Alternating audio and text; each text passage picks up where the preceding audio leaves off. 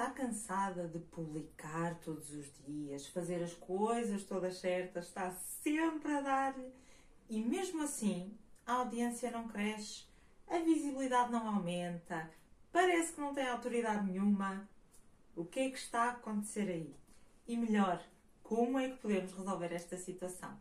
É exatamente sobre isso, sobre os truques para aumentar a visibilidade e a autoridade com um bocadinho mais de velocidade que vamos falar neste episódio. Ora veja.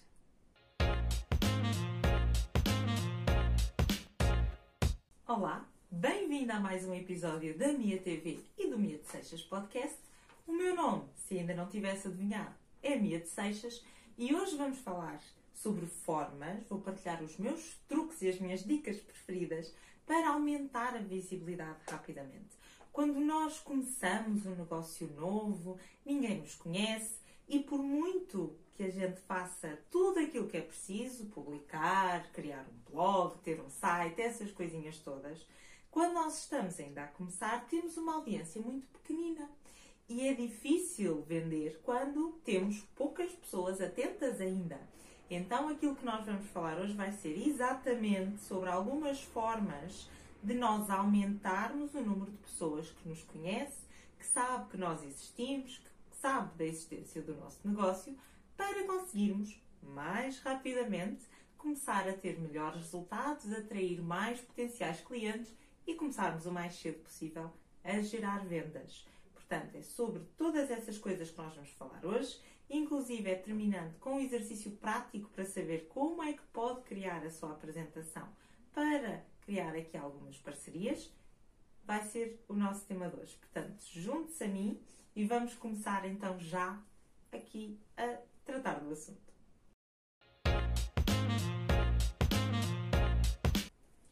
No mundo com cada vez mais concorrência, em que antigamente apenas algumas marcas estavam online, mas hoje todos os nossos concorrentes provavelmente têm uma presença online também. Estar online só por si deixou de ser um fator diferenciador. Então nós temos que perceber como é que nós conseguimos chamar a atenção das pessoas, dos nossos potenciais clientes, destacando-nos ao mesmo tempo. E é aqui que entra o conceito de autoridade. Portanto, nós tornarmos-nos uma autoridade, sermos percepcionados como uma autoridade no nosso tema, na nossa área de negócio, é fundamental hoje em dia se quisermos ser nós a ficar com os clientes que estão neste momento com quantidades enormes de opções por onde escolher e onde decidir. Nós temos que marcar pela diferença para conseguirmos nos destacar aqui neste mar de imensos concorrentes que existem antes de irmos exatamente aqui aos passos e às técnicas que pode usar para se destacar e para aumentar a sua visibilidade, criando aqui algumas parcerias estratégicas, vamos ver alguns exemplos do mundo real. Um exemplo de uma parceria muito improvável, mas também muito interessante, é do IP, da, da marca Ipiranga com a Rock in Rio. A Rock in Rio toda a gente conhece, portanto é a marca que organiza os festivais pelo mundo, festivais de música, e a Ipiranga é uma marca brasileira de distribuição de combustíveis. Portanto, à partida, seriam duas marcas que teriam muito pouco onde se cruzar. Contudo, nos últimos anos, desenvolveram esta parceria que resulta depois em passatempos, descontos, ofertas promocionais aqui para os diferentes clientes das diferentes marcas. Uma outra parceria muito interessante da qual podemos tirar inspiração foi a parceria da Violeta Cor-de-Rosa, uma blogger portuguesa, e da Ulite, uma marca de detergente da roupa. Desta parceria saiu não só a Joana, a conhecida Violeta Cor-de-Rosa, como quase uma embaixadora da marca, que através dos seus canais de comunicação, como o blog, as suas contas nas redes sociais, publicitando aqui os produtos da marca, como também em campanhas de anúncios publicitários na televisão. E este é um excelente exemplo de parceria porque ambos têm a ganhar. A marca ganha ao ficar associada a esta blogger e a uma pessoa com tantos fãs, mas também a blogger está aqui a ganhar a visibilidade e a ganhar fãs de pessoas que não a conheciam antes da campanha existir. E um exemplo ainda de uma outra parceria que funciona em moldes muito diferentes daquelas que vimos até agora é a parceria, por exemplo, entre a Marla e a Our Sims. Portanto, duas amigas, uma com uma marca de roupa e outra com uma marca de joias, conseguem não só fazer promoções, giveaways, ofertas, passatempos que vão ajudando a aumentar a visibilidade das duas, aqui quase não é uma parceria que funciona em simbiose, como também conseguem fazer cross-selling entre os produtos das diferentes marcas e têm até lojas em conjunto. E estes são exemplos de parcerias, como deu para ver até agora, em moldes muito diferentes. Portanto, quando nós falamos de parceria, ela pode ter o formato, pode ter o objetivo que nós quisermos que ela tenha. Não tem necessariamente que ser uma parceria no formato X ou no Y, mas passa muito por entender quais é que são as marcas ou as pessoas a quem nós nos podemos associar que os nossos clientes ou que tenham interações com pessoas que são nossos potenciais clientes e ao mesmo tempo perceber como é que nós podemos propor uma parceria àquela marca ou àquela pessoa que a ajuda a chegar cada vez mais perto daquilo que são os seus próprios objetivos. Uma parceria deve ser boa para os dois lados e não para um só. Pessoas. Então nós temos que perceber Primeiro, que tipo de parcerias é que fazem sentido para nós criar? Nós queremos oferecer descontos, queremos escrever para o blog de alguém, por isso oferecer o nosso conteúdo, o nosso conhecimento. O que é que nós queremos exatamente fazer ou o que é que nós estamos dispostas a fazer por estas parcerias? E depois entendermos o que é que nós precisamos que esse parceiro seja. Geralmente os nossos parceiros devem ser alguém que tem contacto com o nosso cliente ou cujo público-alvo se assemelha muito àquilo que é o nosso cliente ideal, portanto, as pessoas que vão ver são nossas potenciais clientes e devem ser também marcas com as quais nós nos identificamos, marcas ou pessoas que têm valores parecidos com os nossos e que, obviamente, estão interessados na parceria. Nunca, em situação nenhuma, nós nos vamos aproximar de alguém, seja uma marca, seja um empreendedor em nome individual, seja uma influencer ou uma blogger, simplesmente para termos alguma coisa, para nós ganharmos alguma coisa com isso, não é?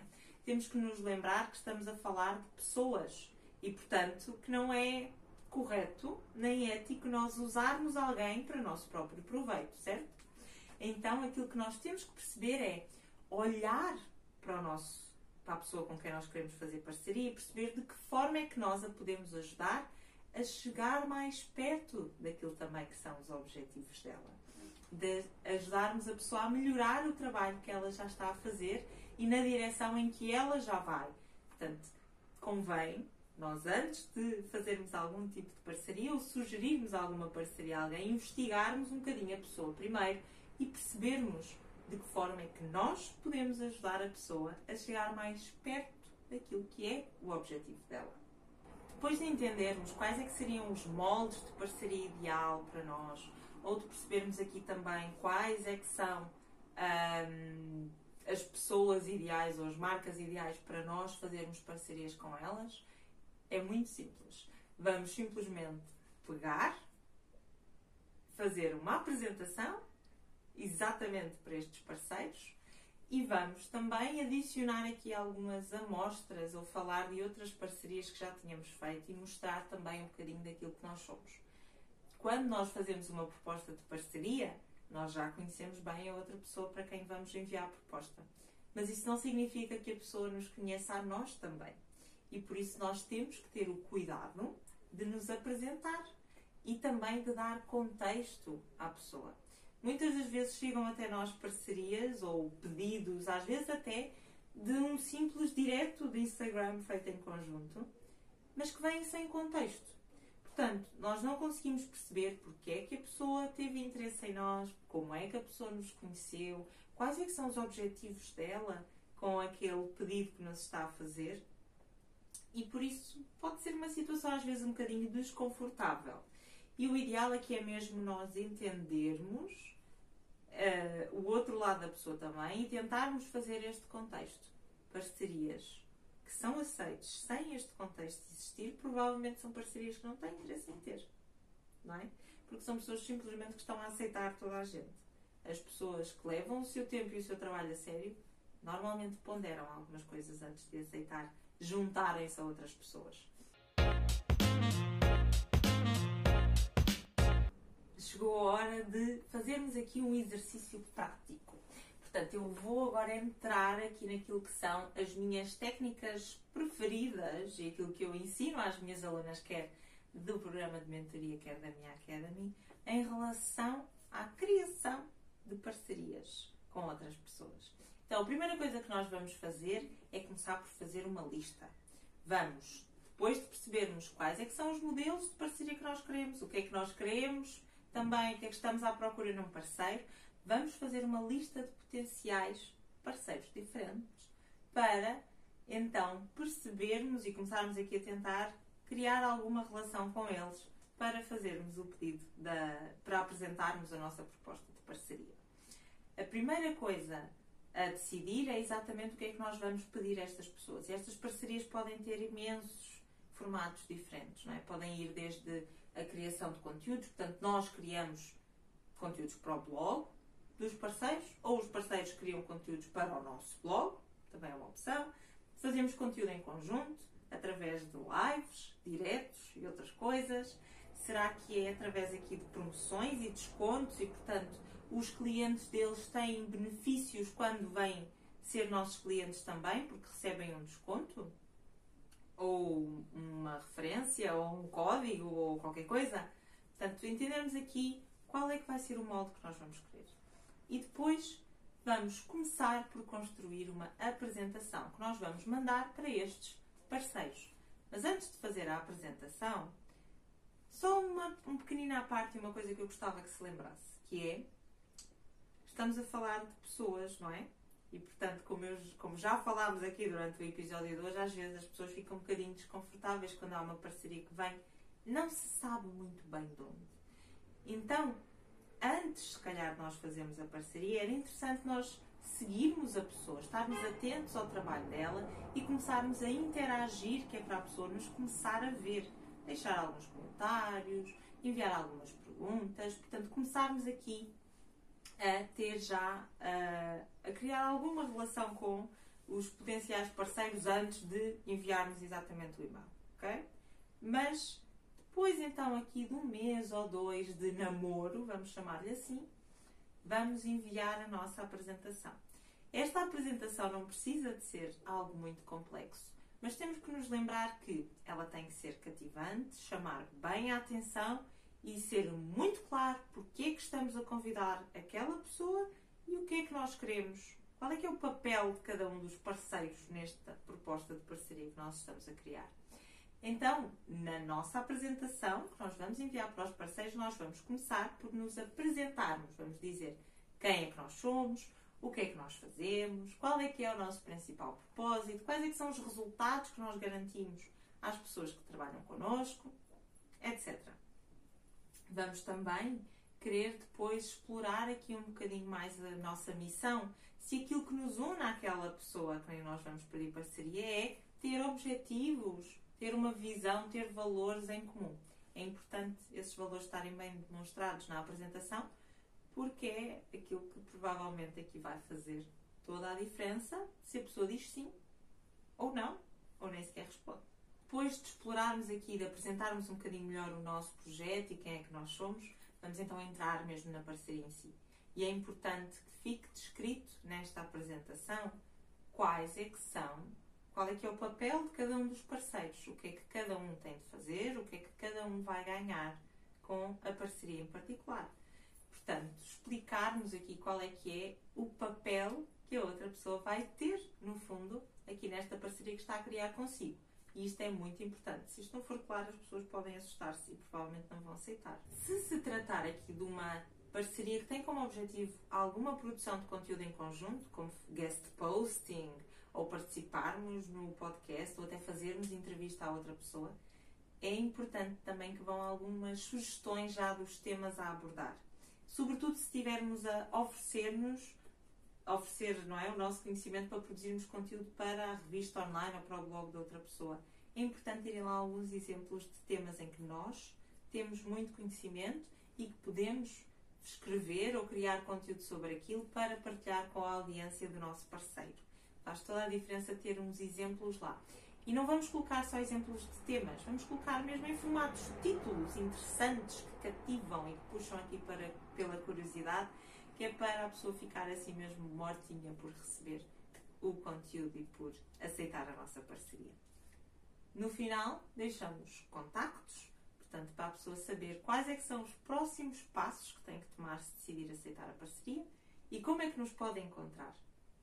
Não esquecendo nunca que, este que esta apresentação muito provavelmente irá seguir por e-mail e tem que ter um texto no corpo do e-mail. E aqui o meu conselho é começar com uma frase assim picante, ok? Um hot topic, qualquer coisa que puxa curiosidade, uma afirmação estatística, um facto assim um, extraordinário e super curioso sobre a área de negócio em que os dois trabalham. Portanto, partilhar aqui logo, abrir logo assim com algo cativo e que chame bem o interesse. Depois explicamos também brevemente quem é que nós somos, o que é que estamos a fazer, portanto, que vamos pedir uma parceria e que os moldes serão mais ou menos aqueles e indicamos que está uma apresentação no e-mail. Se podíamos enviar o e-mail sem uma apresentação, podíamos, mas não era a mesma coisa. O anexo ali, o e-mailzinho, um PDF lindo, uma apresentação com fotografias rica, assim, clean, mas demonstra já um outro nível de interesse na parceria, um outro nível de preparação. E, portanto, eu pessoalmente aconselho a que siga sempre com a apresentação também. Ah, e ainda, se for aqui uma situação de criação de conteúdo, é boa ideia se enviarmos alguns exemplos de outros conteúdos produzidos por nós. Se tiver já escrito artigos para o blog de outra pessoa, envie-os em anexo ou deixe o link para a pessoa poder ler. Se já tiver feito entrevistas na televisão, por exemplo, envie essa informação também para as pessoas terem a oportunidade também de saber o que é que podem esperar. E é assim que chegamos à minha altura preferida de cada episódio, que é o momento de ouvirmos a si. Será que alguma vez já criou alguma parceria? Acha que tinha coragem de começar a criar estas parcerias hoje? Ou ainda é daquelas que têm vergonha e que acha que ninguém vai dizer que não, que sim, e por isso, se calhar, melhor é mesmo ficar assim escondidinha no seu canto, que é para ninguém a rejeitar. Como sempre, a melhor discussão acontece na caixa de comentários, por isso eu fico à sua espera por lá. Se gostou deste conteúdo e gostava de receber mais informações como esta, não se esqueça de ir ao meu site www.miadeseixas.com para se inscrever na nossa lista de e-mails. Não só ficará a receber todos os nossos updates, como também algumas coisas que eu só partilho mesmo lá.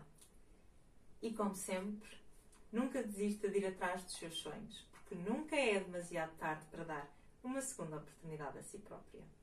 Confie em si, como eu confio. E até já!